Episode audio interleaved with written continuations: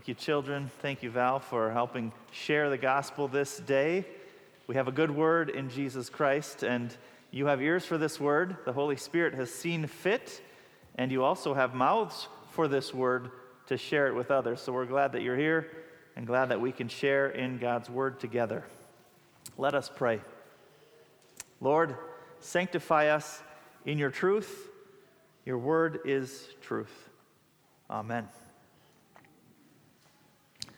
Well, indeed, in a world full of claims about what is true and what is not, in a world full of claims about what is glorious and what is not, God gives you the truth in His Word, in Christ Jesus Himself. And in Him, in Christ, you are sanctified. Of course, to be sanctified means to be made holy, to be made righteous, to be made perfect. And this is the work of the Holy Spirit for you. So, on this, the seventh Sunday in the season of Easter, on the, on the heels of Ascension Day, this past Thursday, and anticipating the day of Pentecost in the church year, that's next Sunday, I now tell you of the work of the Holy Spirit who sanctifies you, who makes you holy as you hear God's word and receive the sacraments. And so now you have the whole truth that you have sinned.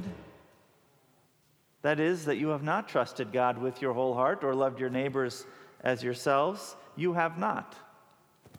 And I suppose it might seem annoying to keep being reminded of this. Yet, this is the truth. It is God's word working on you.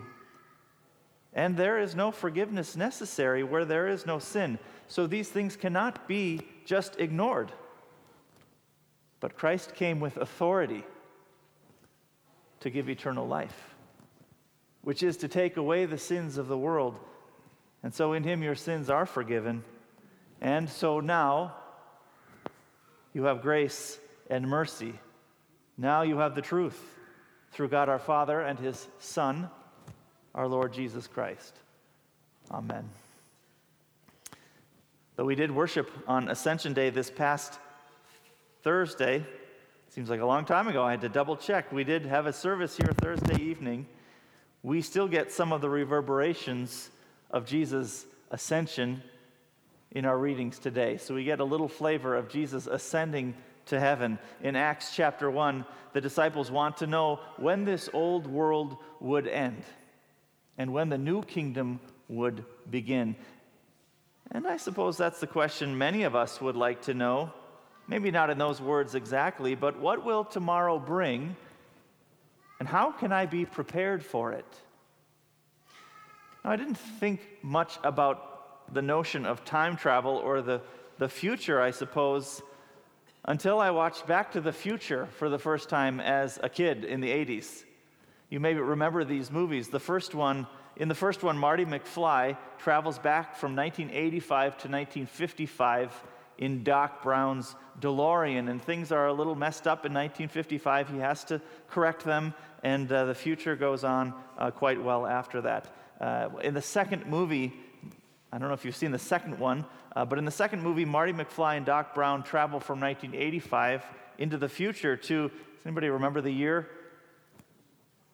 2015, I heard it, that's right, 2015 into the future. Well, not the future for us anymore, but they find the future in shambles and they have to fix things again. And on their way back, Marty McFly buys the sports almanac with all of the results of sporting games up to 2015, and he's going to bring it back to 1985 and make a fortune betting on sports. And I, it occurred to me when I watched this for the first time that is a great idea. that is so smart. But Doc Brown talks him out of this, and Marty throws it in the, in the garbage. He says, No, you're going to mess things up. Don't do this.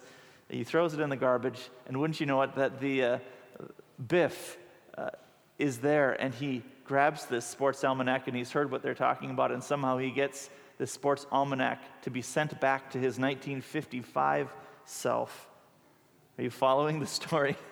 And he ends up making a fortune. And when Marty and Doc Brown get back to 1985, 1985 is all messed up. Biff is the mayor, not a great mayor. He's turned the courthouse into a casino. And well, the movie continues and they have to fix this as well. But what a great idea! What a great idea to have a sports almanac telling about what's going to happen in the future. This is what the disciples want to know, isn't it? When will the kingdom be restored? What will tomorrow bring? I can tell you that uh, Aaron and I, as, as we've closed on a house, now we're wondering about interest rates, and I'd love to know what the interest rates will do in the next couple of weeks. You may not be worried about interest rates yourselves, but you might be wondering what will happen to the federal debt ceiling. Will it ever be fixed? There are all sorts of questions that the disciples and we may have about the future. But Jesus says this to the disciples, and now to us, He says, It is not for you to know the time or periods that the Father has set by His own authority, but you will receive power when the Holy Spirit has come upon you, and you will be my witnesses in Jerusalem, in all Judea and Samaria, and to the ends of the earth. At this point in Acts, Jesus ascends into heaven, and the disciples are left there in Bethany looking in the sky. And Luke tells us that a couple of angels show up and say, Why are you looking in the sky? Jesus will come back the way you have seen him go. And we'll hear the rest of that story next week.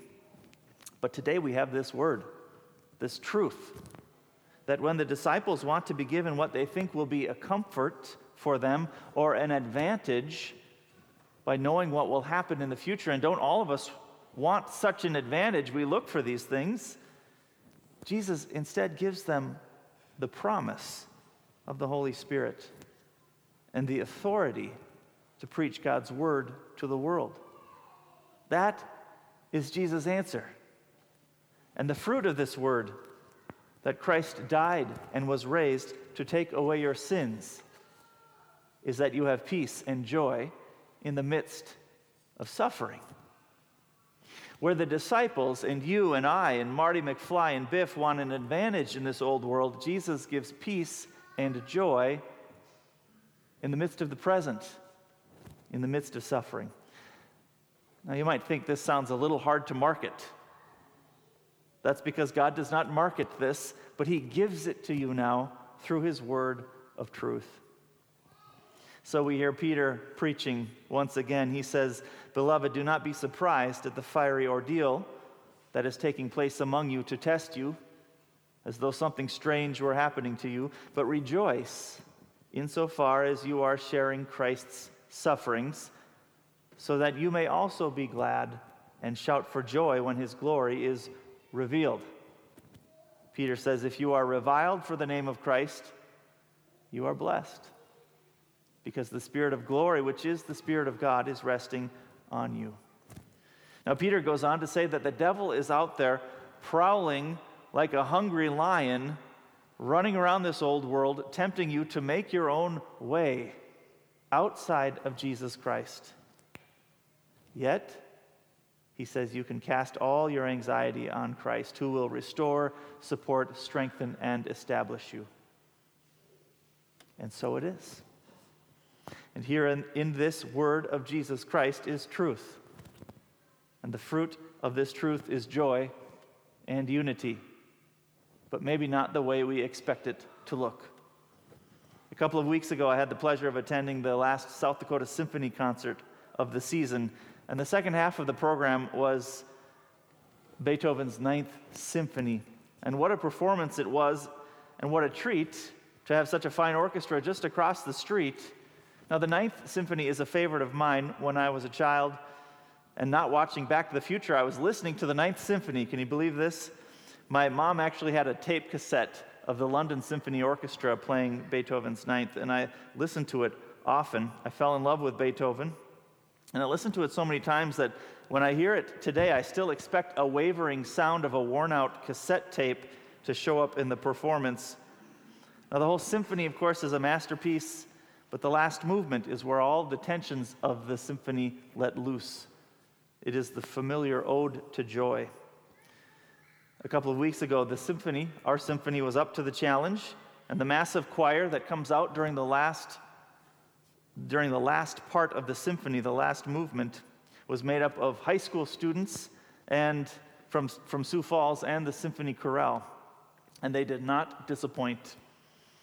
The Ode to Joy is based on a poem by Friedrich Schiller that sings of joy, hope, and unity. It's a great moment musically, but now I have to say, as your preacher, that this poem does not know of Jesus Christ. It does not know of true, lasting unity. It does not know that this only comes through Christ Himself. So now, as Paul did at the Areopagus, we heard this last week, as Jesus does in our gospel, now I now make known to you God's name so that you may know true glory and true unity. And now that you may be glad, as Peter says, and shout for joy, now that the glory of Christ is revealed. It is true that we look for unity in this old world, and we often try to force it by the law. It might look like uniformity of thought, or uniformity of speech, or uniformity of dress. But now in Christ you have unity not by the law, but by the freedom of the gospel. You have true unity now, not because of what you wear, or think, or say, but because Christ has made God's name known to you in faith. And this is by the power of the Holy Spirit. Now you have joy, peace, and unity, the glory of the Father, because Christ died and was raised for you, so that you could receive his benefits in baptism and shortly in the Lord's Supper, and so that you may know that your sins are forgiven. Now, I'll tell you, this is better than a sports almanac from the future. Though, if you do find one in the garbage, you uh, let me know. But this gospel is better than knowing what the interest rates will be next week. It's better than knowing if the national debt ceiling ever gets figured out. You have a word now that is better than all of those things. It is that Jesus has taken captivity captive. He suffered and died for you on the cross, and he was raised from the dead so that death now itself is defeated. So, whatever suffering you are undergoing today, you now know the truth. And now you may shout for joy and take courage, for Christ has already conquered the world for you. Happy Easter, and Amen.